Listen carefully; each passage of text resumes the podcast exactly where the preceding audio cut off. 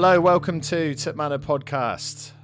I don't know if we've got much to talk about this week, boys. Um, it's been slow news the last couple of weeks, but let's let's just see if we can get into it.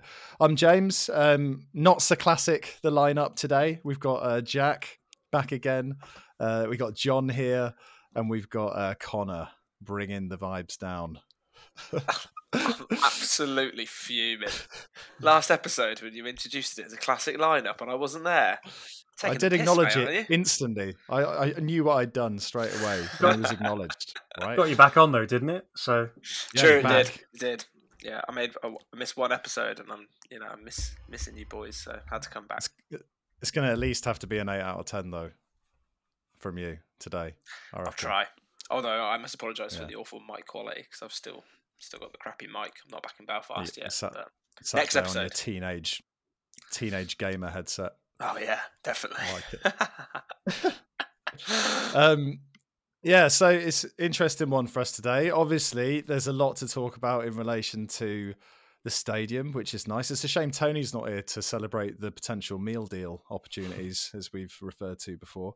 Um, but we're kind of last across the line to talk about the stadium. Um, but obviously, it's Tuesday today, and there was the meeting with uh, the council, so there's a bit to draw on from that, which we can obviously go through as well. Um, and then sadly, the form's taken the kind of the actual football's taken a little bit of a turn for the worse. Uh, so we've got Lincoln and Wycombe to talk about. We'll obviously touch on transfers as part of news as well, and then we'll look at um, previewing Sheffield Wednesday at home, which should be a very spicy encounter. Um, right, news. I think we should start with the most important news, and that's has everyone seen the new uh, swimming shorts that the Terrace have got on sale? Yes. stunned silence. okay. I was going to say something like there's a lot of emphasis on the Wang area, but The wang is covered with these. yeah. All right. Okay. That's good. That went well. Uh, let's move on to stadium chat. so, Stratfield Brake. We probably don't need to regurgitate everything everyone else has obviously talked about, but obviously it's exciting news for all of us. I think WhatsApp exploded in every kind of group I was in that uh, was talking about Oxford United. I personally was obviously getting Photoshop out and as quickly as possible trying to draw and measure things like the current site versus the new potential site and overlaying things and having little battle, battles with people in forums see who could get the measurements the closest etc etc anyway jack how are you how are you generally gone john sorry I was saying, I was loving all the. What do you think this line means on the plan? What does this angle mean? Is that a roof design? I don't think I like that roof design. It was like it's conceptual to a degree. Let's all chill out. But I was enjoying the the uh, angle line. Lots, What does yeah it What does it mean, chat? there's a lot of good arrows in different directions as well i was like is that the wind direction? Is it a footpath? Who knows? Probably not the wind direction. Anyway jack um generally how how are you kind of feeling about the whole thing? I'll go to all of you just high level. Uh, I think my immediate thoughts were kind of excited, but equally having seen numerous stadium projects around the country take a long time and hit various buffers. I wasn't, I wasn't getting too carried away. Um, I think it confirmed, obviously, all the rumours we'd been hearing for probably a year to 18 months. So it's good to see that all this rumour um, was built upon something, but uh, this is only step one of probably 100 steps. So a long way to go yet. yeah and in comparison john to the Kassam what was the, i think when we did it like 45 acres is kind of the proposal which is across kind of two sites with obviously the road i think it's the dual carriageway in between. Um but i think the Kassam was like 29 or something like that. It was some somewhere around that round but that remit. But do you think that's you know a positive thing in itself with all the things that will go with the stadium? Yeah, I, I think the days of a football stadium and that's all you get, and it's used three times a month or four times a month with a little bit around the side are, are long gone. The fact this is this is a hub with a football stadium, with a potential ice rink, ve- ve- venue for other events, community facilities, the existing teams, all manner of aspects like that. means it can tick a number of different boxes. The, the public transport link is obviously strong as well. That ticks other boxes, positive boxes that we want to tick. Um, and I've been the support from the various different people as well. I mean, then we'll get on to like sort of where there's more dissenting voices and what we can all do to help help about that. But the fact there was a pretty good, strong kind of off the blocks support from some of the key people, political, there's a lot of good political support already, which helps Yeah. straight off the bat. So I was kind of pleased to see that with my sort of political nerd hat on. Um, so no, it's it's exciting and it's it's it's just got some sort of momentum and timelines around it, um, but a long way to go. That's it. Timelines, Connor. Planning application submitted by May 2023. This was from that original letter that was, you know, leaked um, to those kind of the sports clubs that play at Stratfield Brake today. And construction of the new stadium to be completed by May 2026, which obviously aligns with um, where the lease ends with the Kassam. But how are you? How are you feeling about the whole thing? As someone you've kind of grown up, obviously in the Kassam era, so hmm interested Yeah. to hear your thoughts. Yeah, I mean, I've only ever known the Kassam. I mean, I was my first game was um, when we played Rochdale there, and that was uh, I think that was either the first game we played there or the second game we ever played at the Kassam. That was the first time I'd been there, so I'd never even went to the Manor. So I'm definitely am a, a Kassam baby, I guess. but um, no, I think initially taking out some of the kind of more pragmatic thoughts of the other two. Um, when the when the when it initially got announced, I was extremely excited at the prospect because I think it's I've never felt like the Kassam Stadium's ever been a home, um, not just for the club but for the fans as well. I've never felt there's been much of a soul there, so potentially building something from the ground up that it actually belongs to us is something that would be. Um, you know, a massive step forward, be a massive clout for the club, but also for the city as well.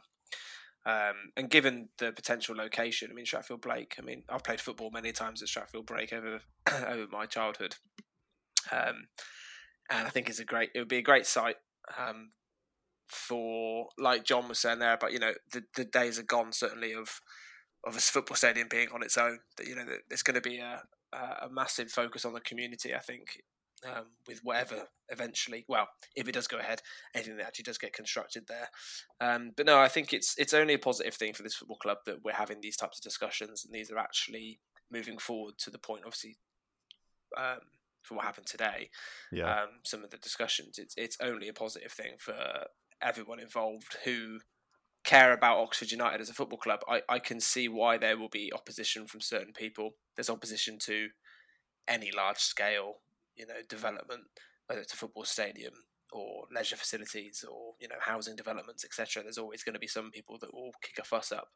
Um, I was I was just talking to Jack actually about that before we started recording because even listening or reading up on the outputs from the councillor kind of forums and the, the meetings with with the council, it's like ah, they've obviously got to be as objective as possible.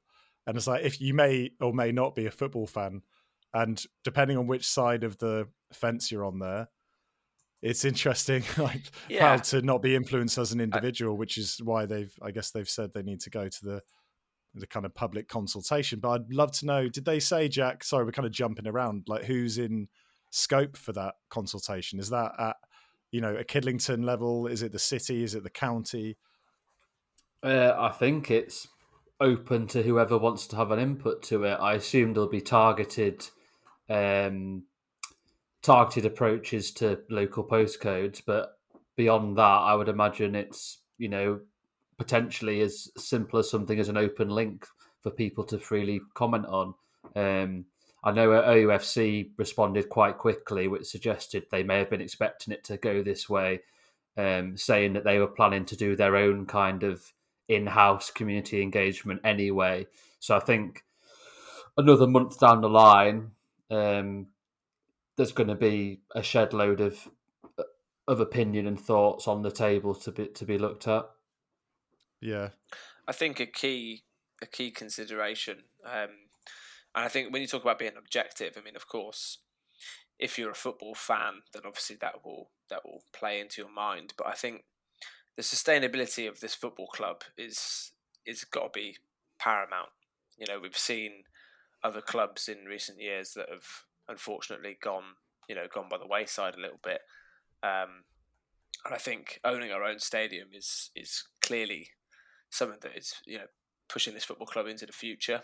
And if we want to have such a you know a, a community around our football club for younger children to grow up with and to be involved with, then owning our own stadium is something that is a massive part in that. And I think it can only really be a good thing from that perspective. I mean, of course, like I like we just said, there's going to be opposition to it, and I'm very intrigued to see what people's arguments are. Um, Yeah. I imagine a lot of them will probably be based on the disruption that the building will cause. I imagine a lot of it will be to do with traffic and that sort of thing, um, and also I guess any environmental impacts. But i I'm I'm intrigued to, to kind of keep tabs on it and see how it develops. I think it's going to be a very I'm exciting not. I time. don't, I don't. I'm not bothered. Well, you're just like nah, sod it, build the stadium, go of with course. it. I mean, everyone's going to be intrigued. The th- the thing with like the um, you're right about to mention the traffic and stuff. So obviously Oxford Parkway, we talked about this before. That's a massive thing, and it completely opens up the prospect of the away day being actually go into Oxford, enjoy the sights of the city, and then get on a five ten minute train down to Parkway and walk, have a five ten minute walk at the other end. And also, you know, us obviously exiled all over the place. It actually kind of makes the whole thing around going to home games that little bit more, well, much more appealing. Um, so you know, there's there's so much in it in that sense. the transport links are absolutely ginormous for the whole for the whole project. I imagine this will it will be a, a massive kind of weight in favour of Oxford and using this site will be Definitely. those transport links because that that new railway station will will do absolute wonders for lots of different people. There- um, there- there is um, ways. there is a slight other side to the coin on that though, because if you have this site that is a multi-use, so it's going to be for multiple different forms. It's not just for getting football fans to the stadium. It will be for so the site is in use more often. So you're going to be encouraging more journeys than just football fans to the site. So you're creating this. You've got sustainable ways of getting people there, but then you've got a lot, lots more people going to it more often. So you, you Yeah. sort of your argument of well, actually, a couple of times a month, a lot of people will go on public transport to this entity is kind of muted because you're actually saying, yeah, but there's going to be all this other stuff, but that will create journeys and pressure on infrastructure. My frustration with the stuff today is that all these kind of things that so some of the councils have put out, you know, fairly broad concerns about all projects that always come up, traffic, infrastructure, sustainability, all that sort of stuff.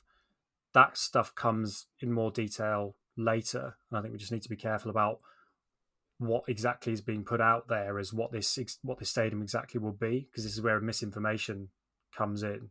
Yeah, Um, and for us as Oxford fans, for me, it's we've got to think about this as not being Oxford fans to make it happen. Because I mean, I, I had to for uh, some I found myself googling the population of Kidlington, and it's fifteen about fifteen thousand people.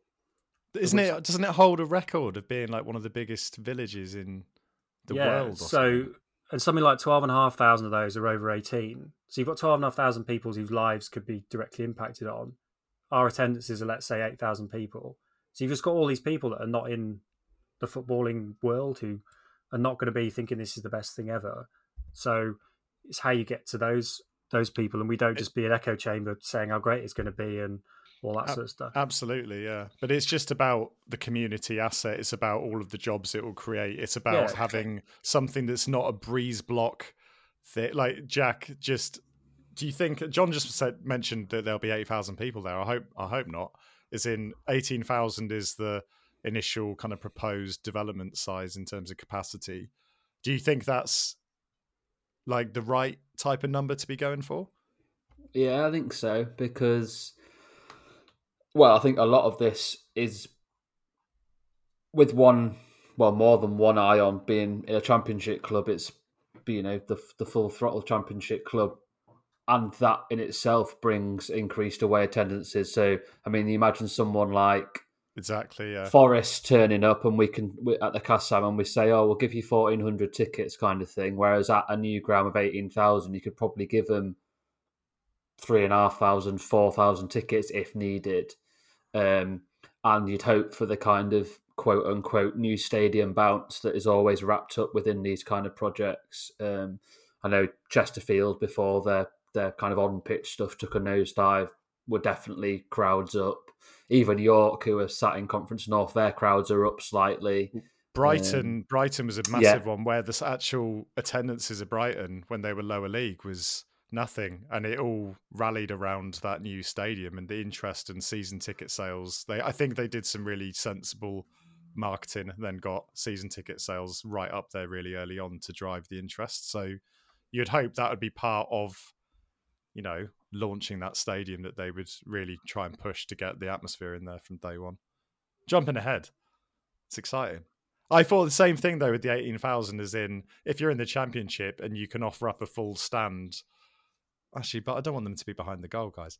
But if you can offer up three, you know, there'll be teams that could bring three to five thousand fans regularly. I think obviously five would be a bit too much, you'd think, but you know, I think you're it's a sensible size, and we've seen that the architects that have maybe again it's too much, but the initial drawings that was on the um, letter from the the council was had that Populous name on it, um, who have obviously been involved as architects in planning some ridiculous scale uh, projects. But also the best thing about it is that a lot they're all kind of bespoke and going away from that kind of template you know stadium that you kind of get you know i know kind of doncaster's been mentioned for me even rotherham i know the the side the stands are a little bit different but i still find it pretty um, basic in terms of design and you just hope you get something that's architecturally um, I, I really like rotherham I know, I know, I know, I know people I know what you mean. Saying it's know, nice, but I'm just like, I never go there and think, oh, this is amazing. It's just, it's something. It's the height bowl. of the stands and the angle of the stands but I know I'm not disagreeing with your point about something bespoke, and um, I've talked about it before, and it wasn't that exciting. But that one I went to in the US, which was DC United Stadium, that definitely had a bit of character to it. It was very modern in feel. There was no sort of traditional football and that aspect feel to it, and that's probably an American thing. But you got the sense of like awe and excitement when you went into it. Yeah. Jack, any thoughts on stadium designs? Yellow or blue seats? Or both? I think it's, Jack's. I think Jack, Jack's frozen. I thought he was just really pondering yeah. life in the background. yeah, he's frozen. But... He's just text. well, we'll stay stay tuned to hear what he, whether he thinks yellow or blue. Oh, I can oh, answer that question. Actually, don't. I think that's an interesting question. It's got to be. It's got to be blue seats with an OUFC in yellow there's a really bad trend in some football, new football stadiums where they have multicolored seats to try and it's to try and make it look like there's people sat there when they're empty Brentford. seats. York have done it as well. Yeah, yeah. I think um, one of the Italian like stadiums, new ones, has got it as well, and it doesn't. It's just a bit of a cheap, cheap tactic. Yeah. the the other thing, parking's obviously a big one. We kind of talked about transport, but you would think I would have thought with the park and ride nearby, there's obviously going to be a lot in that um, that can be potentially, you know, well reviewed, and then potentially expanded. But then I did always think the A34 is always weird. It's in a weird place where it kind of cuts just it's it's in between Parkway and the Kidlington roundabout, and it's how you can potentially get better links onto that road. And the A34 is notoriously painful, so it'd be interesting to see. I imagine again all of the proposals and the, you know, kind of the consultant see with the the kind of the local area will include all of that chat as well. Yeah, I think also there's there's um, something to be said about other other routes to the stadium as well, including riding your bike and that sort of thing. Because I think the the bike links and the cycle lanes that are involved around that area of Kidlington. I mean, I I I mean, I'm a cyclist myself, and I often go up and out past Kidlington up towards like Upper Heyford Way and that sort of thing. And the cycle lanes around around that part towards Stratford Brake uh, are pretty decent. Um, so there's also some kind of uh, other sustainable ways of getting to the stadium, uh, not not involving a car.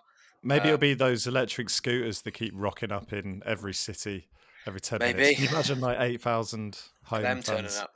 rocking up all together? I mean, it'd be better for the environment if everyone did that, wouldn't it? we don't. we don't want to sell the. I'm going to go down that route. we don't want to sell the car park out, do we? No, unlike some, Wycombe, and then celebrate Oh, about it. Very good. You didn't have to say it. You could have just left it like subtle, Connor. Ruins Uh, I- there's moment. nothing subtle about Wycombe, and we'll talk about that later. Seamless. Um, Jack, is there anything else to? I know you've just disappeared and come back. We we didn't talk about much apart from the color of seats, but um, is there anything else that came out from the meeting today that's worth calling out? Um, only the chap who wasn't a councillor who just seemed determined to slate everything about OUFC um, without having done much research. So um, he he said something like the current owners have no idea um, about a project of this size. Well, obviously, we're fully aware that uh, Mr. Thohir, when he eventually gets confirmed as a as a shareholder or whatever, is is very aware of this kind of project, having carried it out for DC United and was quite influential in um, Inter Milan's look look looking at a San Siro alternative. Um, but I think I think John John touched on it. The the meeting kind of swayed away from what the the initial scope of it was, which was basically to say, um, do we agree to enter into negotiations to talk about what's next? Whereas actually it ended Yeah. up being all these little niche niche bits that come normally in a planning meeting. Um, so the, the the meeting this afternoon kind of lost track in line with that. Um, but I think the the one obvious thing was that there was no one adamantly against this at this stage, which is positive because I think if you have someone coming out Yeah. immediately going no no no never never never, you get a hurdle at stage one which you don't need. So if anything, having the public consultation gets more time to get more people on board. Um, and I think we've we've touched on that OxVox obviously have a petition going, which obviously if you if you listen and you haven't signed that yet, then go ahead and sign it and tell your friends and all the rest of it. You know, this is a probably once in a quote lifetime opportunity to get a stadium right that we didn't do with the Kassam, and you know, hence why twenty years later we're looking at something new. because with the with the public consultation, it is cover almost for councillors, people in official positions, to receive information and to be written to and to take things on board. Outside of that, they get a bit more kind of precarious about retaining independence and not being seen to be influenced. So you can correct some of these myths or things that people have gotten wrong in these windows quite openly. Whereas you go outside that and you start to get into more sort of formal submissions and all that sort of stuff. Yeah, So there is opportunities in this period, and it's probably reasonably expected. As Jack said, the club were very quick out the draw commenting on it, so they must have had an idea this was coming, and they'll have been talking about this with various people in a in a reasonably official capacity for a while anyway. The um, just before we move on, I was listening to the was it wasn't it the game um, after Wycombe? I think it might have been. But the the old chair of OxVox, I think he was called Mark. He was in Dubai when he called in. I don't know if any of you guys listened to it, but he was suggesting when he was there involved, they actually Oxford actually made an offer for another site that wasn't Stratfield Brake, but he didn't, you know, go any further into it. I was just curious. Um, he didn't really specify when or where, but it was interesting to see that we'd already, in the last few years, will have gone after another site. I think we all probably expected that would have been the case, but um, well, that's the other major positive is when if this comes off, we're not going to have to purchase the lands per se. Which, and the other thing I think the club would do really well was quick out of the gate clarified about the ownership point. So I think a few of us got a bit nervous about the entities that it would be classed under, and effectively were we repeating Kassam having yeah. So what is what a is different what's the deal with that then? I was actually about to ask that because I know it's kind of like a lease for 250 years, but in terms of ownership, what's the difference? Like it will be transferred to the club, and then how does the club then? Is it just there as an asset? Is there any expectation on payback to the the owners that have funded the project? So the so the stadium will be linked to the football club. The whole sort of site will be into a an entity that will allow for the building of the other parts around it to fund the construction of the stadium. But the point was that they weren't going to be effectively two separate entities. So we would be like we are now, which is a club with no assets bar the training ground. Yeah. Okay, I got you. Okay. Um, well, as Jack kind of said, just please make sure um, you guys, as fans, all the listeners, do everything you can to support. And as John was just talking about, there's more than just signing the petition that people can be thinking about in these times um, to basically let the let the council know what good this project will will do for for Oxford, for the county, and for people that live in Yorkshire that want to come down more often. So, uh, there you go. That must be cl- your main consideration. I mean, selfishly, I'm.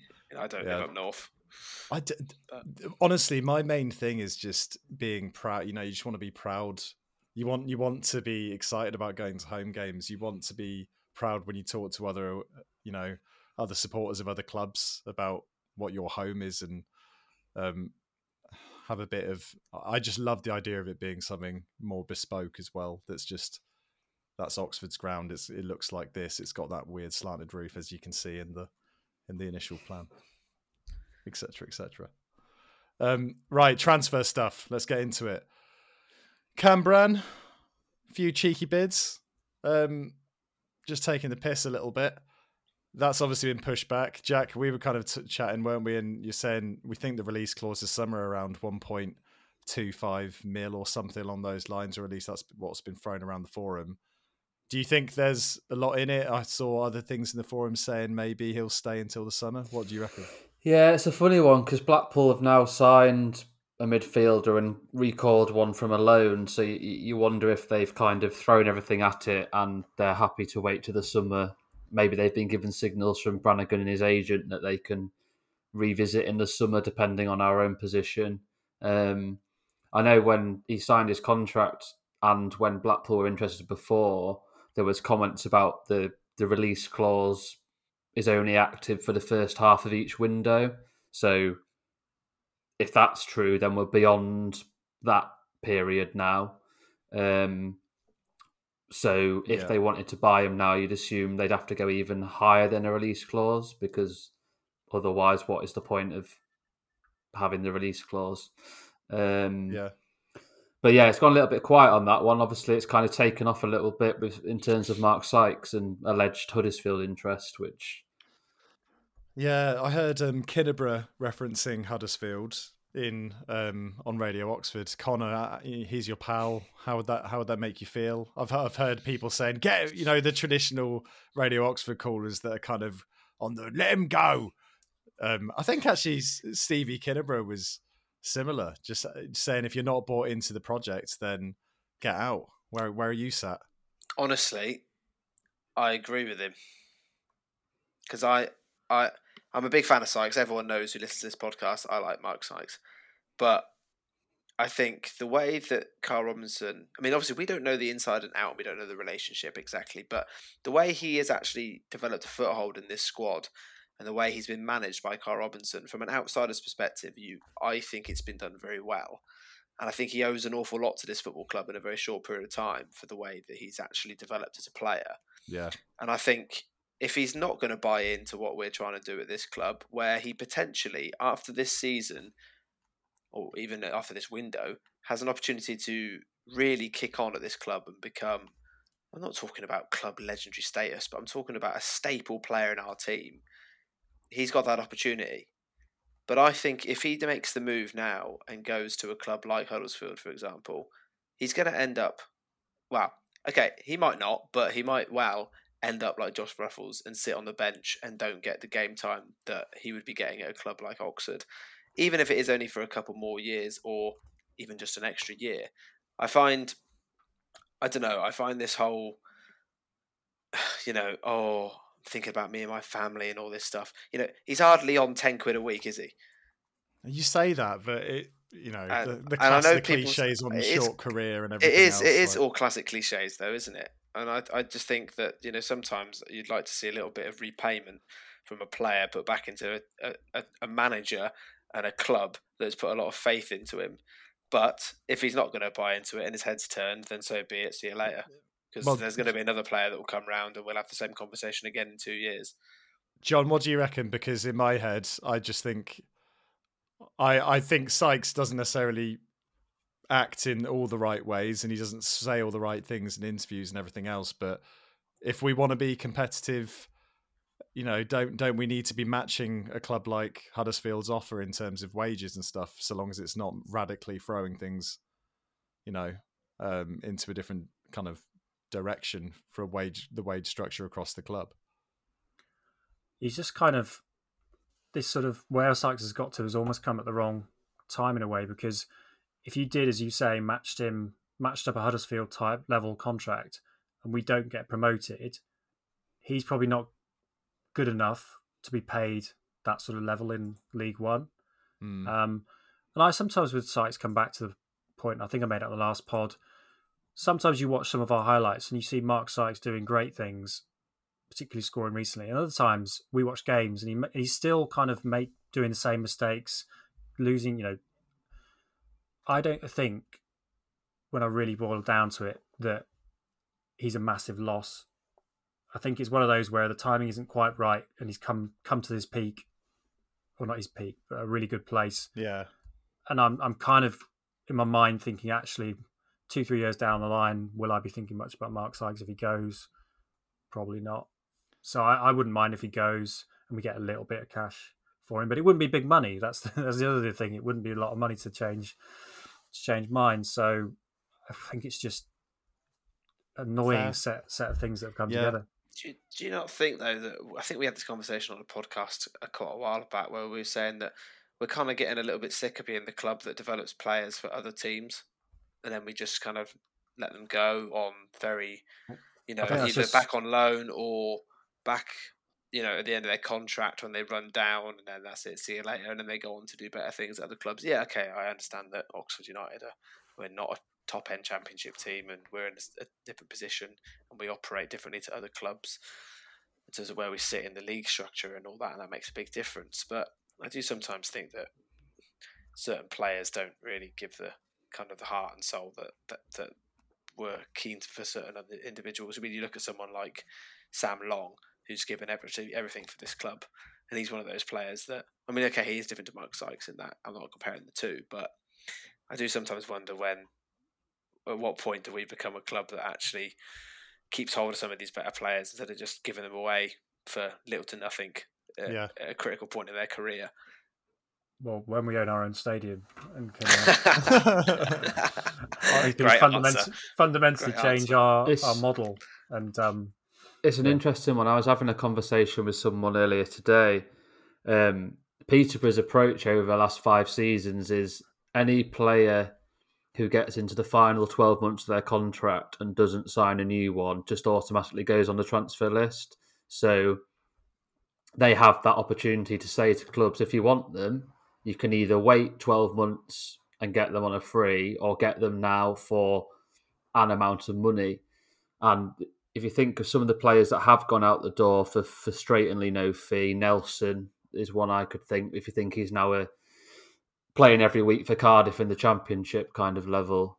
Um, we, I think that was like what John said. Is just the timing of this one's particularly annoying, um, given Sykes has just hit his best well, it, goal it, scoring. It, it makes it ever. even more interesting that in the summer we only triggered his option rather than going, we're yeah. going to trigger your option and give you another year because presumably we triggered the option on the hope that he came good but now he has come good. We face losing him for potentially nothing at the end of the season. Um, and then the one that we haven't spoken about is in a similar position is Elliott Moore. There's no news on his contract yet, so you assume he's going to walk out the door.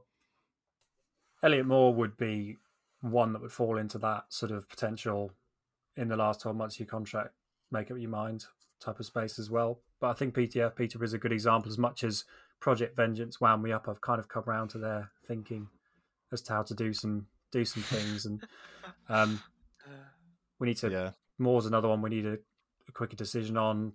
There was some talk around. Actually, it's already sort of sorted, but he still hasn't. Nothing's materialised yet. I think um, Moore's an interesting one. Regardless of what happens with Moore, we kind of know because we didn't actually mention Thorniley was kind of offered as part of one of Blackpool's bids as well, but he's another one that's in his last, you know, few months of his contract at Blackpool, albeit they've got an option on him, but you don't expect them to necessarily, you know, to really take that if they're putting him out on loan. So it seemed like a strange thing to include, perhaps. Um, Stuart Findlay is a person that we've been linked with a few times before. That's kind of come back, but papers were kind of suggesting maybe he's not overly keen to head this far down south. Um, James Norwood is another one um, transfer wise that we've been linked with. I think a few people people will be in for him. His his record at Ipswich, regard even though he had that poor start, has still been pretty good.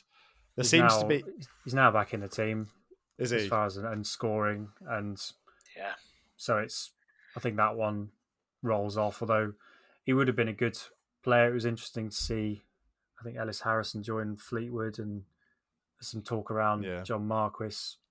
Probably it's probably Jack stuff you've probably said, Jack. So I'm, I'm just nicking it off you, but um, this is shows there are some players out there. There is movement, even though this transfer window, as chaos talked about, maybe a bit slow. Um, Marcus Browne is is still there, and people are actually saying there's we've already potentially struck a deal on that. I don't know, Jack, if you've read anything on it. The only bit I've read is the the usual reliable people on Yellow's forum have said there's a deal in place. It's just whether it's loan or permanent is the final the final box to tick. Um, I I don't know what I think about that one. I, I I can never decide whether he's a benefit to our team or not. I think John's made his views clear. Connor, where are you? Where are you at on the Marcus Browne? Um, Marcus Browne a couple of years back, yes. I'm not convinced after his ACL injury he's going to be quite the same player. I think that's a real sad kind of state of affairs. But um, again, it's another one of those things, isn't it? We we like to we, we seem to sign players who have got a pretty pretty bad injury record at the moment. I don't think Marcus Browne is the right man. Yeah. So that's where I stand on that. Um, Jordan Shipley. Jack, was that you that whacked that in? Yeah, he's just a similar midfielder in the mould of Sykes. So you wonder if that's one we've started the wheels turning in case Sykes were to go. Um, played quite a lot of games in Coventry's promotion season, but isn't really in the team this year. So you would think he'd be available if we wanted him. Yeah. It's a good all rounder type of midfielder. I think we do miss someone a little bit more like him. Perhaps he's a bit more attacking than I realised, but he, to me, he seemed like a reasonable player to have in the mix. And then um, Nicky Cadden's been thrown around again. That's it's weird actually seeing Nicky Cadden's name reminding me of his brother Chris, and I kind of just stopped thinking. uh, There was a point where we were quite obsessed with Chris Cadden. Um, We were, Do you know what I mean? definitely. he went to did he? Where did he go? Columbus, Columbus Crew. Crew. There's Yeah. all that banter with their fans, and then then what did he? Did he go back to Scotland? Yeah, he's at Hibernian now. I think he's a regular Hibs, in their yeah. side. Where does Nicky? He plays for Forest Green. Nicky doesn't he? Is he a winger Yeah. rather than a fullback? Plays both, doesn't he? And they're they're smashing it, and they were miles, you know, top. You know, aren't they still top of the league in League Two Yeah. with their Yeah. wooden stadium? Did they ever get their wooden stadium? I don't think it's uh, developed any further than a very nice looking picture, which It did look nice though, didn't it? Vegan burgers to go with your wooden stands. Nice Splinters. splinters. yeah, complimentary splinters. Um, right. Anything else we're missing transfer wise? So there's no news on strikers there. So if Norwood's not really a thing, where's where's the other strikers coming from? Where's Akinfenwa? I I'd love to know like people like Ellis Sims, like from last year, obviously was on loan at Blackpool, who's still not out on loan. Obviously he's at Everton. Like players like that, like I'd love to know if we were ever involved in conversations with those types of players because I just I don't think we've got enough firepower to get over the line this year. If Matty, if Matty Taylor picks up a knock, we're absolutely screwed. Well, as we'll talk about, we can't completely shift style, but we need some more physical presence Yeah. in parts of the team. And we, as we'll talk about, you can't have everything in your team, every which way and style and whatever. But yeah, it, it just feels Yeah. like we needed we needed him to mix it up in these last two games. Absolutely. yeah, definitely. It's a good. Um, it's a good segue. That is. I was going to say, yeah, let's uh, let's start with Lincoln away. Um, obviously lost lost two 0 I was there uh, along with Ben, but it was quite. It, it was just such a nothing event um, from our side. We had a couple of like decent moments early first half. Um, you know, Rhino, as we now seem to call him, Mr. Williams, um, had a couple of good kind of bursting runs from deep in midfield. One moment where he kind of put Taylor through, but he was off, and he Taylor missed the one on one anyway. Um, but as soon as they got their goal, that Scully guy had scored against us before. Um, we were just the whole the rest of the game just disappeared. You know, when you're kind of there and everything just eats away, and you're not really feeling like you're really contributing as a side. Kane was not getting anywhere near the game before his sending off anyway, and um, it was just really out of character from the run of games that we'd had. I suppose Cheltenham wasn't great, didn't play particularly well in that, and it kind of seemed to carry into um, the Lincoln game. But I don't know what I don't know what you guys think. John, you were definitely saying more about Lincoln's play and it being bad timing more than anything else. Yeah, I mean, I watched the majority of it, and particularly in the first half, and I think we got better in the second. But certainly for the first 25, I just thought Lincoln were almost supreme. Like they were just playing combination, triangle, you know, partnership football. Every pass they played was kind of hit with purpose, exactly where you want the ball if you're playing football. You know, in the old thing when you're at school and you're taught to play it in front of the man so they can run onto it. There was all that sort of stuff, very fast, very quick. And then when we when they did lose the ball, they pressed us to high hell, which we know is a way to sort of dismantle us. We, on the other hand, were playing passes that were a little bit scruffy. Um, the fullbacks were kind of all over the place. Um, Kane wasn't getting onto the ball, so we were just sort of flicking the ball around the corner. Um, and then around 25 minutes, Lincoln then decided to switch it up, and they said, "Right, you can have the ball in your defence, but we'll just sit in front of you. And what are you going to do?" And we didn't do anything. So to me, it was like Lincoln were huge credit in terms of how they played. I think we got better in the second half, but for me, it was fair play to Lincoln in, in sort of a bit of a tactical masterclass, really. Yeah, their fans before the game were all hating Appleton, which was interesting. Um, I know, uh, you know, obviously they got into the playoffs last year. They were in the final after knocking out. Did they knock out Sunderland before Yeah. losing to Blackpool? Um, so it was interesting how quickly that had turned. And I saw Appleton's wife after they then went on to beat um, Sunderland 3 1. We didn't mention Chris Maguire's um, brilliant Oh, hat trick and celebration. oh, that celebration! What? An, all right, we've known him to be an absolute shithouse for a long time, but that was brilliant. Oh, If- it's it, it's just the bit about where he goes, puts his hands up Hands to be like, I'm not going to celebrate. heck this, I'm off, I'm off. Where's the manager? Where's This- Lee Johnson? Yeah, and Lee Johnson's a prick as well, so it's just it's just oh, Oh, okay. brilliant. I I quite liked Lee I quite like Johnson's response. Uh, I don't like Lee Johnson. no, no, I don't don't have a view on Lee Johnson, but I liked his his response, which was basically kind of like, well, some players don't don't fit in or can't get into the team at some point, so that is Good what on it him. is, Yeah, and players can react how they want to that. And it wasn't, so I won't really comment. it was quite mature. Yeah, it was it was. disappointingly mature. Yeah. yeah. I'd love to know if Maguire got asked a similar question. But he's realised that he can't outdo Maguire. Like, there's nothing he could say, he can't because he's not Chris Maguire, and he can't be basically act like a tw- a twelve year old. So, like, that's why it it really worked, or, or tickled me because it was a very mature response never, to. never forget his celebration where he scored that penalty. It was Yeah. against Peterborough and he did the little goal line dive. I was just like, That- I still look back at that and think, what what are you doing, pal? Like, it's amazing.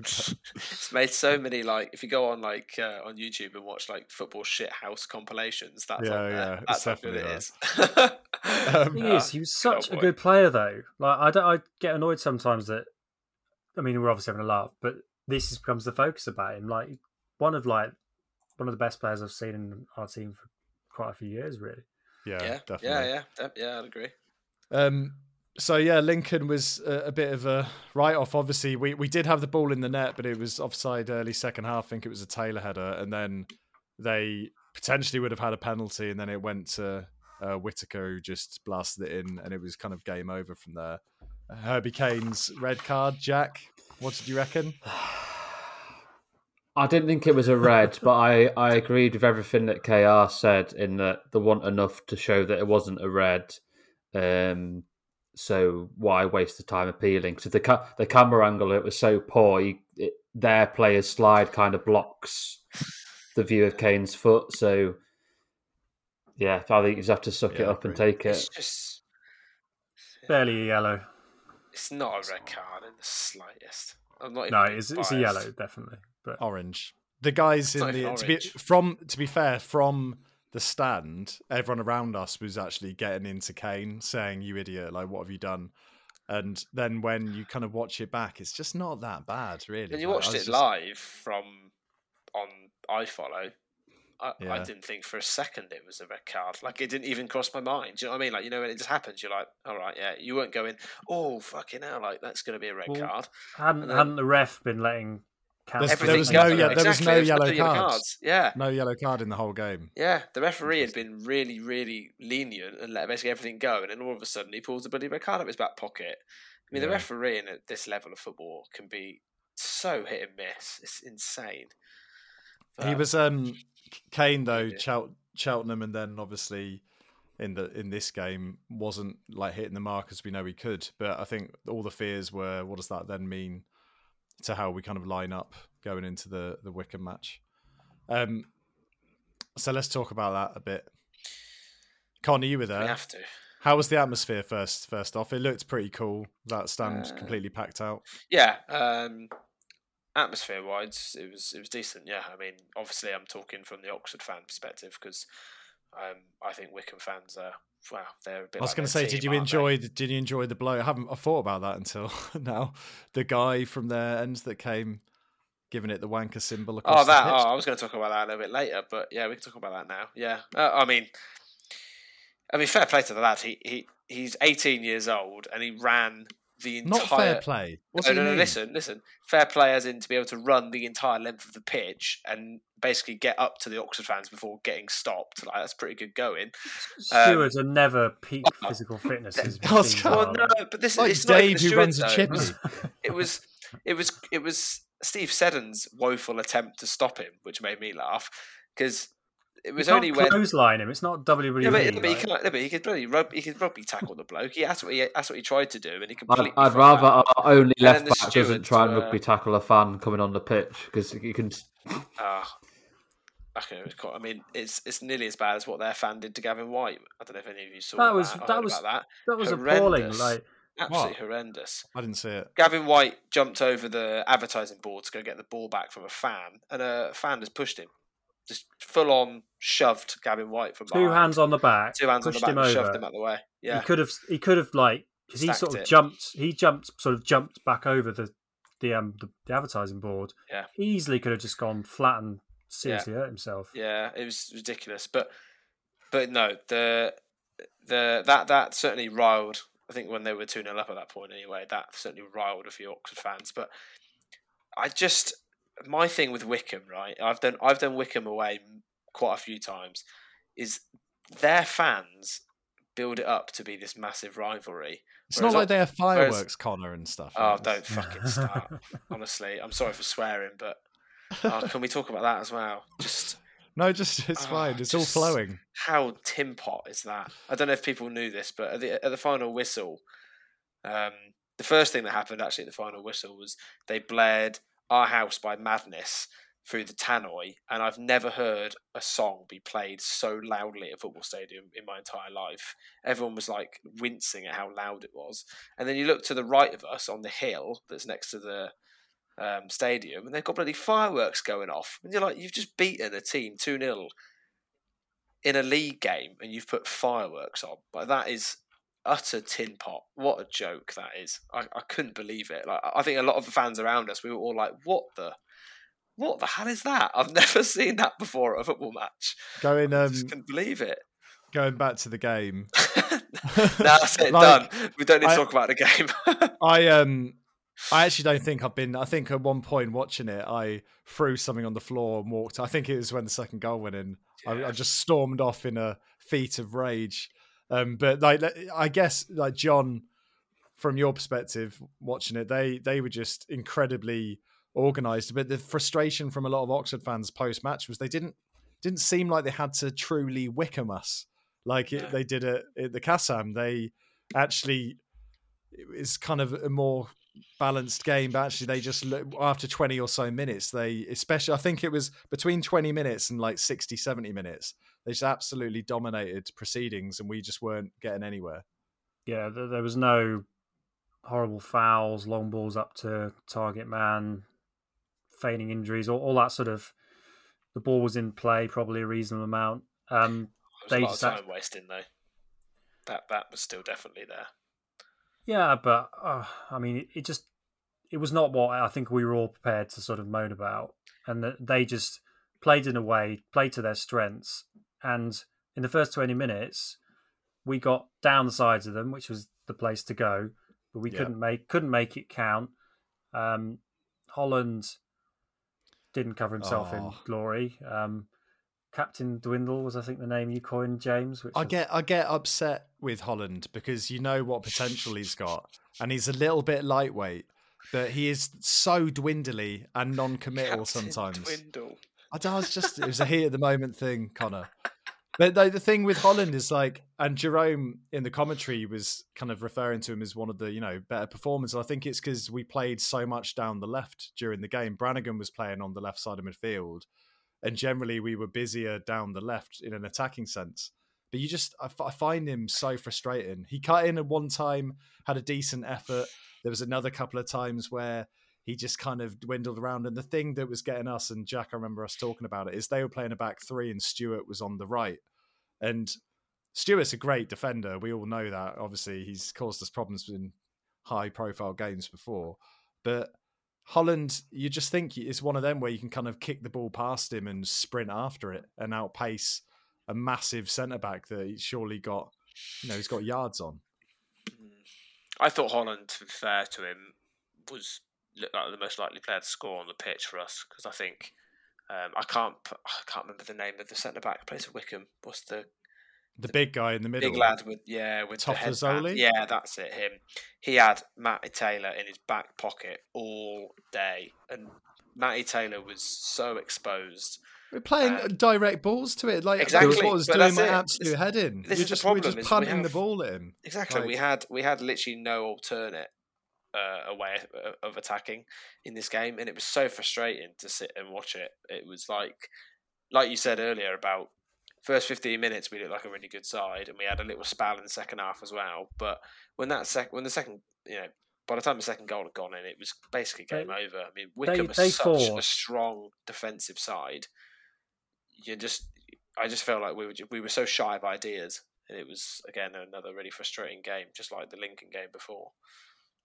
They, they were just forcing us to play our passes so quickly that the our midfield and Kane would have been helpful, but could not sort of get a moment to even sort of plan what they were going to do. And as a result, we were just kind of almost playing blind passes.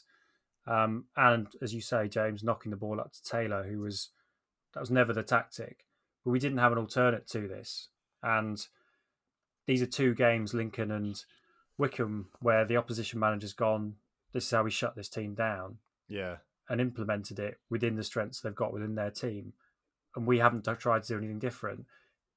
If we scored one of the early chances, the Holland one, for example, that was cleared off the line, then we the game might have opened up and we could have passed around and Wycombe would have had to come out and that would have worked, but it didn't, and we didn't have an alternative to do that. And yes, all right, personnel were a bit depleted. I mean, McGuane did what he could in holding midfield, but he was you know, it just wasn't his position. That that was not yeah. working out at all either, no. and uh, it was a lack of talking between the back line and the midfield that was. There was a lot of space just opening up, and every time we were getting caught on the counter. Jack, I remember saying John's just touched on. I remember you mentioning Kane whilst we were watching it. Kane, his absence. There, there isn't anyone else there that's pointing at their feet to the back line to say, "Just give me the ball, I'll deal with yeah, this." Yeah, even when Kane's having a poorer game, he still shows for the ball. He, he wants to take the ball off the back four, off Moore or Thorniley or whoever, and look for a pass. Whereas the three midfield McGuane, albeit he was the holding midfielder, he wasn't holding as Kane or Gorrin does. Obviously, Brannigan was playing more to one side, and we've touched on that. It was kind of him and Holland linking up down the left. So there was this kind of um, gap almost where Kane would normally be wanting to take the, the ball off the back four. And a lot of the time, that's why we saw Thorniley or Moore just putting their boot through it because there was no other option. It was let's push it forward. And Yeah, we, we yeah. all touched on the Taylor versus Tafazolli contest, which there was a line in um, Paul Beasley's Rage Online report where he said um, that might as well have been Tyson Fury versus Mother Teresa because you know Taylor's game is not battling with a six foot three centre half for balls in the air, and we we have this thing, and we all know how Wycombe are going to play. We know it's going to be a battle and all this kind of thing, but we always seem to get sucked into playing to their strengths. Um, and it's two, two or three games now against Wycombe where it's been a very similar story. That's what I don't Yeah. understand though. It's like it was it we tried for 10 minutes before half time to just hit Taylor through di- with direct passing. And yes, there was more playing through the lines first half, but then I don't understand why we kept doing it and kept doing it. It just kept on happening, kept on punting it to Taylor. He kept on losing the ball, kept on, and it's nothing on Matty. Like it's not his game, and I just didn't understand why we weren't mixing it up. And we brought Henry and Whyte on, and you start to think, okay, maybe again we're going to get the ball down, try and play it into feet, or play it behind and run after it. That'd have been better than trying to We, give. we did look Matty's- better when We they did look better, on. yeah. But I mean, Ainsworth made a big point after the game about saying we played 3 2 4 1, maths is right, to try and flood them and frustrate them. Well, that tells you where the space is. Why didn't we go and that's how we counter it? It's not balls up to Matt Taylor or it's Matt Taylor pulls wide. It's kind of stuff like this. But then when Henry came on, I remember he, he got the ball and played this really good pass into Winnall Straight away to win. straight away, straight to his feet, cut three Wycombe, Wycombe players out of the game. And it was that sort of composure that was completely lacking. Um, Yeah. So yeah, it's a re- repeating the sort of similar points, but but ultimately, this wasn't a typical Wycombe performance. This was, you know, dare I say it, a deserved win. Yeah, no, it definitely was. I mean, from I think a lot of Oxford fans would agree with you who were actually at the game, and people probably watched it at home as well. I think it was a definitely deserved win. I think Wycombe were actually by far the better team in almost ninety percent of the game. I mean, I'd love to know if KR would agree with what I just said, but I, I think they were they were pretty dominant in most areas. They nullified basically everything we had. They defended extremely well, and when they had their chances, they took them. And it's just another. I mean, I've written down in the notes that I think these are the type of games and these are the performances where you just think we're not going to get out of this league because it's just those those teams that have just got that that little bit It's extra now, than nous, us. isn't it? I Just think that's a little what people. bit extra than us, and I don't think it's even managerial tactical decisions. I sometimes think it actually is down to personnel. I do think they have generally got better players. We we, we lack so much physicality, and sometimes without key individuals like Kane and a fit James Henry, for example, I feel like our array of you know array of passing, our way of playing is kind of one dimensional at times, and I feel like we struggle big time against clubs like Wycombe. Yeah, I, I think it it has been said by others, but just that nous, not you know, perhaps the kind of the more youthful nature of our squad gets exposed every now and then when these types of organised teams come up, and it takes like you need to. I think earlier in the season though, our comeback potential was there for all to see, and the character lebranigan obviously, remember MK Dons like just picking up the game from nowhere and just saying I'm not I'm not having this. Like we and we didn't play well at MK Dons for large chunks of that game um, and then they burn out and but Brannigan lifted the whole thing I think Wycombe were just that extra level above to keep that going for the whole game and we just couldn't um couldn't really respond to it but fair enough um Yeah. And also, re- the, um, just very lastly, um, I, I- I don't know if any of you guys saw the Garath McCleary tweet. oh I was- uh, the guy can't spell I know he's from Oxford but oh, he definitely can't. Yeah, he um, I, I'm sure plenty of Oxford fans picked up on this on Saturday, but um, Can you paraphrase it? Can you do that? I don't know. well, no, not the, not the tweet, but the when, when they scored their first goal, when we were get well, a lot. Of, well, I say we, a lot of the Oxford fans were not me. I have to say, were giving him a little shit as he came over to take the corner. You just knew that they were going to score, and they scored from the corner. And then McCleary turns around and gives it the absolute big end to all of us lot. Really? So, um, Didn't yeah, he oh, say yeah, something he like was, his? he was stood there in front of the Oxford fans, like doing the fist pumps, like right, looking looking directly at us, Oh. while while the while the Wycombe fans were like wheeling off behind him, celebrate. Uh, If uh, he- Wycombe players wheeling off behind him, celebrate. If our fans were giving him the stick first, then I don't. That's absolutely fair enough. Oh yeah, I think it is fair enough. Yeah, I, I I said to my mate who was next to me, I was like. I knew that was coming. You could just see it happening. you could just see it happening in front of you. You were like, McCleary's He- just going to give us a big one. Which He's, um, he's what 34 we've nearly signed him for in a few windows he mentioned in his tweet he's an oxford boy but he made the right decision it's like i'm not sure you had a decision if you didn't come I Well, that, uh, Anyway. his his tweets put out a massive fishing rod, and every Oxford fan absolutely gobbled it up on Saturday. He Oh, knew yeah. he knew exactly what he was doing, and he got exactly what he wanted, and no no one could help themselves. oh amazing I, connor you just touched on the fact we conceded from another corner like we again i'm tempted to get the old tip manor spreadsheet out Well, because it, corners are both uh, we're not scoring from corners and we're conceding i know it, that was it it, was still a good goal It wasn't direct from a corner. This one. No, but you know, at the same a time, result of result we of just still don't we still don't deal with the whole occasion to call to call Yeah, it that. Uh, but we know other that, we know that we're woeful from set plays in both attacking and defending them, and I do I do generally think it is linked to some to to the size of some of the players that we have in our team. We're such a small team. Where's Where's John Massigno's book of tricks that came out briefly last year? We need that back. Um, the only other thing, John, I was going to mention is like we are missing c- critical chances at key times that, in retrospect, in hindsight, like the Matty Taylor penalty at Cheltenham that would have potentially opened up the game, made it far more comfortable. That Nathan Holland chance that could have made it one 0 and changed the game. You know, it. There's no point in dwelling, and this is becoming quite a negative um, pod, but we haven't had one for a while, so it's fine. But they're big moments, aren't they? We've got to we've got to be making sure we're taking advantage of them. Yeah, and there's probably a long list of big critical chances all through the season. I mean, we're obviously still sixth and uh, sorry, seventh, Seventh. even seventh, even, and that's still very positive. But there's a clinical aspect to it, and that's I guess comes down to quality of player. Ultimately, there's not too much KR can do about some of these chances and finishing them. Yeah, Um, but it's yeah, I, don't know what the answer to it is really. But the point is, I suppose we're creating them, but it's costing us. I mean, that Wycombe game I think would be different if the Holland one goes in. I don't. We might not necessarily won it, but it would have. There would have been. Wycombe would have had to have played differently. yeah, I agree. Um, onwards and upwards. Talk just looking at League One. So Wycombe obviously went top with that win, um, although Rotherham uh, two points behind. Have got two games in hand. Wycombe have got Wigan. Sorry, have got five. Guys have five games in hand. Mm. on um, the top two.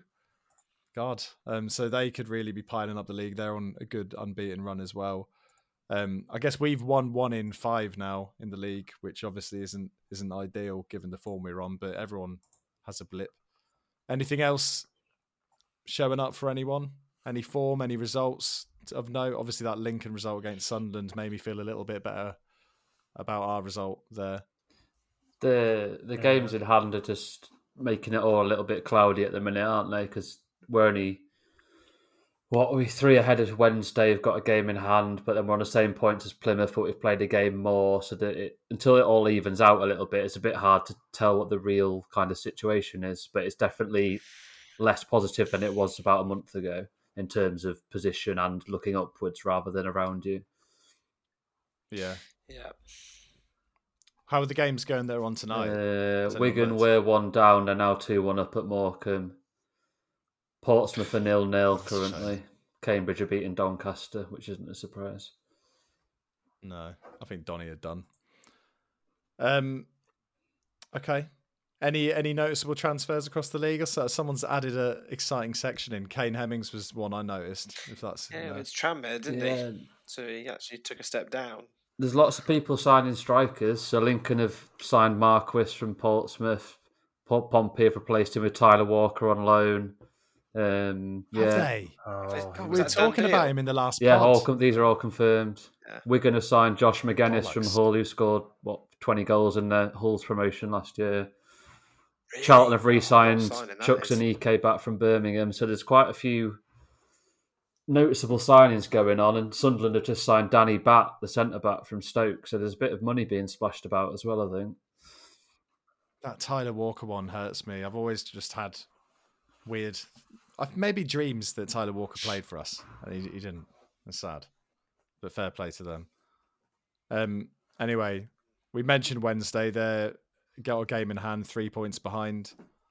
Who's doing the preview? I can I can preview. Who wrote the things for the preview? I wrote the stuff, all the stuff. Yeah. Oh, okay, well that, that means you're done. Uh, yeah, so obviously after our wonderful win at Hillsborough, they visit the Kassam for the first ever time. Um, there's a bit of a push for a big crowd, um, and the Yellows Forum dot counters who sit and count dots on the stadium maps are predicting a crowd of at least eight and a half thousand so far, based on ticket sales today. Um, and I think I remember going to the last time I think we played them at home in the Manor, um, when they had it was like Carbone and oh, it's a guy, it was, like I said, was it's a gonna guy, a long guy time ago. player called Truffle or Trustman or Truffle. something. Probably not Truffle. I need to go back and look. I remember. Um, was that a league game as well? Did we play them in the league? They had like, Andy Booth I'm and people. looking at I'm going back Andy too far. Booth. the, la- the They, last um, Kevin The last goal, time we played them at the Manor was in the Cup in 1996. two 1 one. 0 to us. Ah, Um, the last time Who we played them in the league at home was December 1990. oh well, that can't have been it. That's interesting. I thought um, David Hirst scored against us in the league game. Maybe I'm getting confused with games. I'm going to do some research. This is great for the listeners. So yeah, it's a lo- it's a long time with the since they visited Oxford. Um, there's a push for a big crowd, um, and there's a, I think there's a new or a new bunch of lads trying to get some of the flags back at the back of the Jim Smith stand. So hopefully that'll bring a bit of atmosphere back because it's been commented on recently that it's a little bit flat or more flat than usual. Um, bit of an admin one because it's expected to be a crowd of 10,000 ish. Everyone needs to show a COVID pass. Um, and the club have made a point that the your little stamp that you get after your vaccine doesn't count as your COVID pass. So if you go in, make sure you meet all the boxes so you get in. Um, obviously, I mean, team news wise, we're still missing Herbie Kane, which is sad because he played really well at Hillsborough, I thought. And I know John was drooling about Kane after Hillsborough. Um, I only drool over. oh, I do apologise. There was other things going on around Herbie Kane.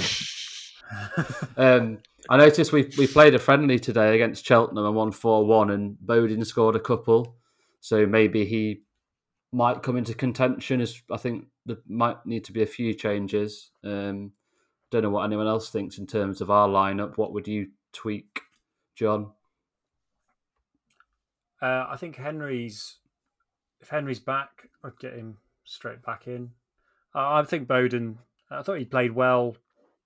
I mean, I'm not sure whether he did end up at holding midfield against Wigan. There seemed to be an intimation that was actually McGuane, but I think Bowden looked very good in midfield. So I think we need to decide what he is and if he's got a role to play. So there's an op- op- opportunity there. Um, so I think it's um, but equally, I think oh yeah, at home. I was going to say possibly bring Ford into the midfield. Um, I think the front three can stay as probably stay as it is. I'd bring Whyte in over Holland. Um, but I think there's there's I think Bowden's got to get some minutes in this for sure. Yeah. I think it is probably a game for wingers because they're missing. Marvin Johnson's basically been playing as a left-sided centre back for them in a three.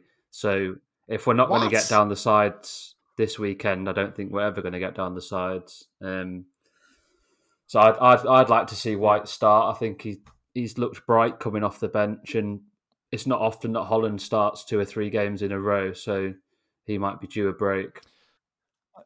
I do think I'm a bit har- obviously harsh on Holland, and most of the good stuff that we did do came from him, but also some of the worst bits of our attack.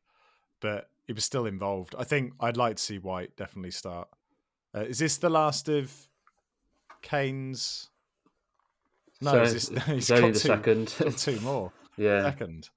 Um, yeah, I, I'm not sure, but I don't think I think the midfield will still be pretty similar. Uh, the only thing I can think is, is McGuane. I'd rather McGuane be in one of the more advanced roles and Brannigan sit in.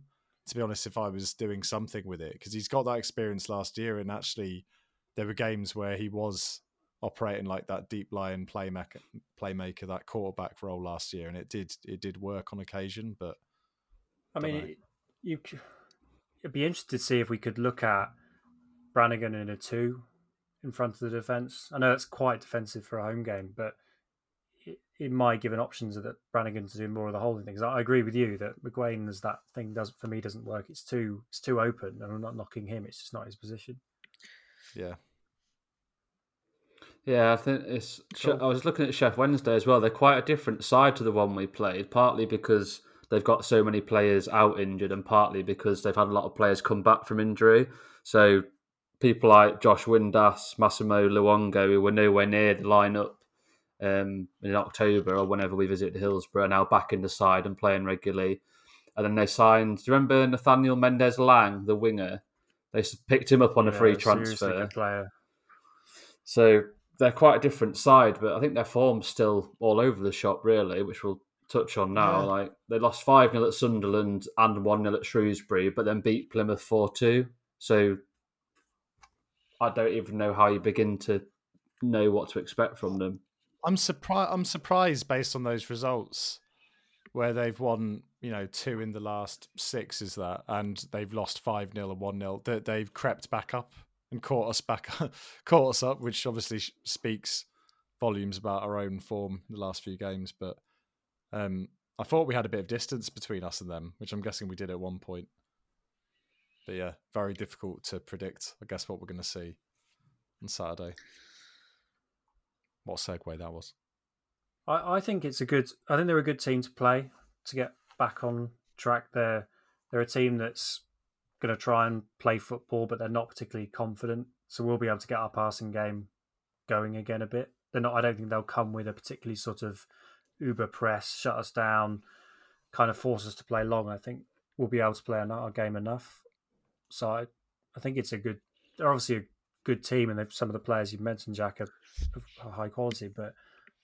I'm reasonably confident about this. Well, we we generally tend to play better against sides who want to play as well, don't we? It's, it is a common Yeah. theme with us. Um, personally, I, I I think we'll win. Um, I think I think we if we don't show we've got performance in us after the last couple of weeks, then this becomes not a mini blip. It becomes heading towards major blip. Um, Connor, what are you thinking?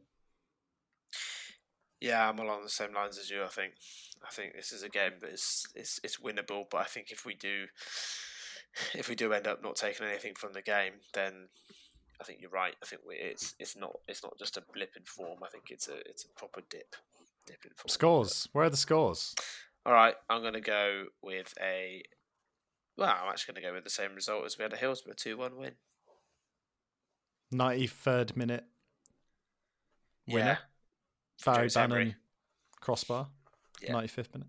Yeah. Is, ba- is Bannan All still drama. playing and fit? I hope not. He is. Okay, that's a shame. He looked decent when we played up there. Anyway, sorry. John, say scores. I'm going to go 2 0 clean sheet. What is this one of them?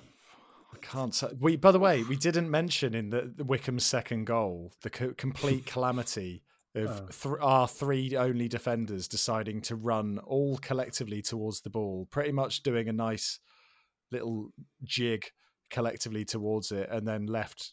Was it um, what's the guy's Hanlan. name that scored? Hanlan. Ha- Hanlan, but then also the guy on the left wing had you, you could have gone either way. Um, It was like a That's load of lemmings walking off the cliff. It was on. I was absolutely. I've. That's the first time I've done. I've literally just stood up and just walked out in complete rage. But I'm glad you predicted the clean sheet anyway, John. I just wanted to mention that. Jack, what are you say? Yeah, I think I'm going to go 3 1. I think we'll get a third goal on the counter as they throw everything at us. Yeah, fuck it. Why not? 3 1. Let's do it. it's going to be great. Let's have it. Um, oh, by the way, it was a guy called, it was the League Cup game in uh, 24th September, my birthday, 1996. Um, Nigel Jemson won us the game in the 85th minute. We had some proper players. The guy I was thinking of when I said truffle was called Orlando Trustfull. Um, they, had, they had Reggie Blinker in the team. he he was quite good. They had Guy Whittingham and Andy Booth up front. What a classic, classic front line. Our team is is beautiful for anyone that likes the '90s Oxford vibes. You got Whitehead, Matt Elliott, Mike Ford, Les Robinson, Gilchrist, Joey Beauchamp, Bobby Ford, Martin Gray, Bobby Smudger, Ford. Nigel Jemson, and Paul Moody, and classic Matt Murphy, who I used to have many a chat with when he was sat on that bench. It was which was literally just like horrible foam bench with the foam coming out of it. And we used to sit there going, "Hi Matt, how are you? What's going on? You're not playing again?" He'd be like, "Yeah, I'm not playing again." But he loved that. Martin Aldridge came on, and Darren Purse was on the bench as well. Martin Aldridge was a player. That was really sad what happened to him. What a guy he was. Um, anyway, fixtures. Beyond that, Gillingham afterwards. We're not going to. Steve Evans is gone. Jack, how does that make you feel? Um, Might not. I don't know. I'm just waiting for him to turn up at some other shithouse outfit and ruin everyone's lives. Let's finish there. That's beautiful. It's like a poem to end on. Right, uh, that was that was longer than normal. Um, be back probably in a couple of games' time. Um, again, just to emphasise, please get behind the whole stadium project, um, and also, again, we've we touched on it, but get behind the club at Sheffield Wednesday if you can. Amazing that we've got the Fanatics group back, trying to bring a bit of life back to home games as well with displays and stuff. That's excellent. I think they're looking for contributions as well. So keep an eye out for that. And thanks very much. We'll catch you later.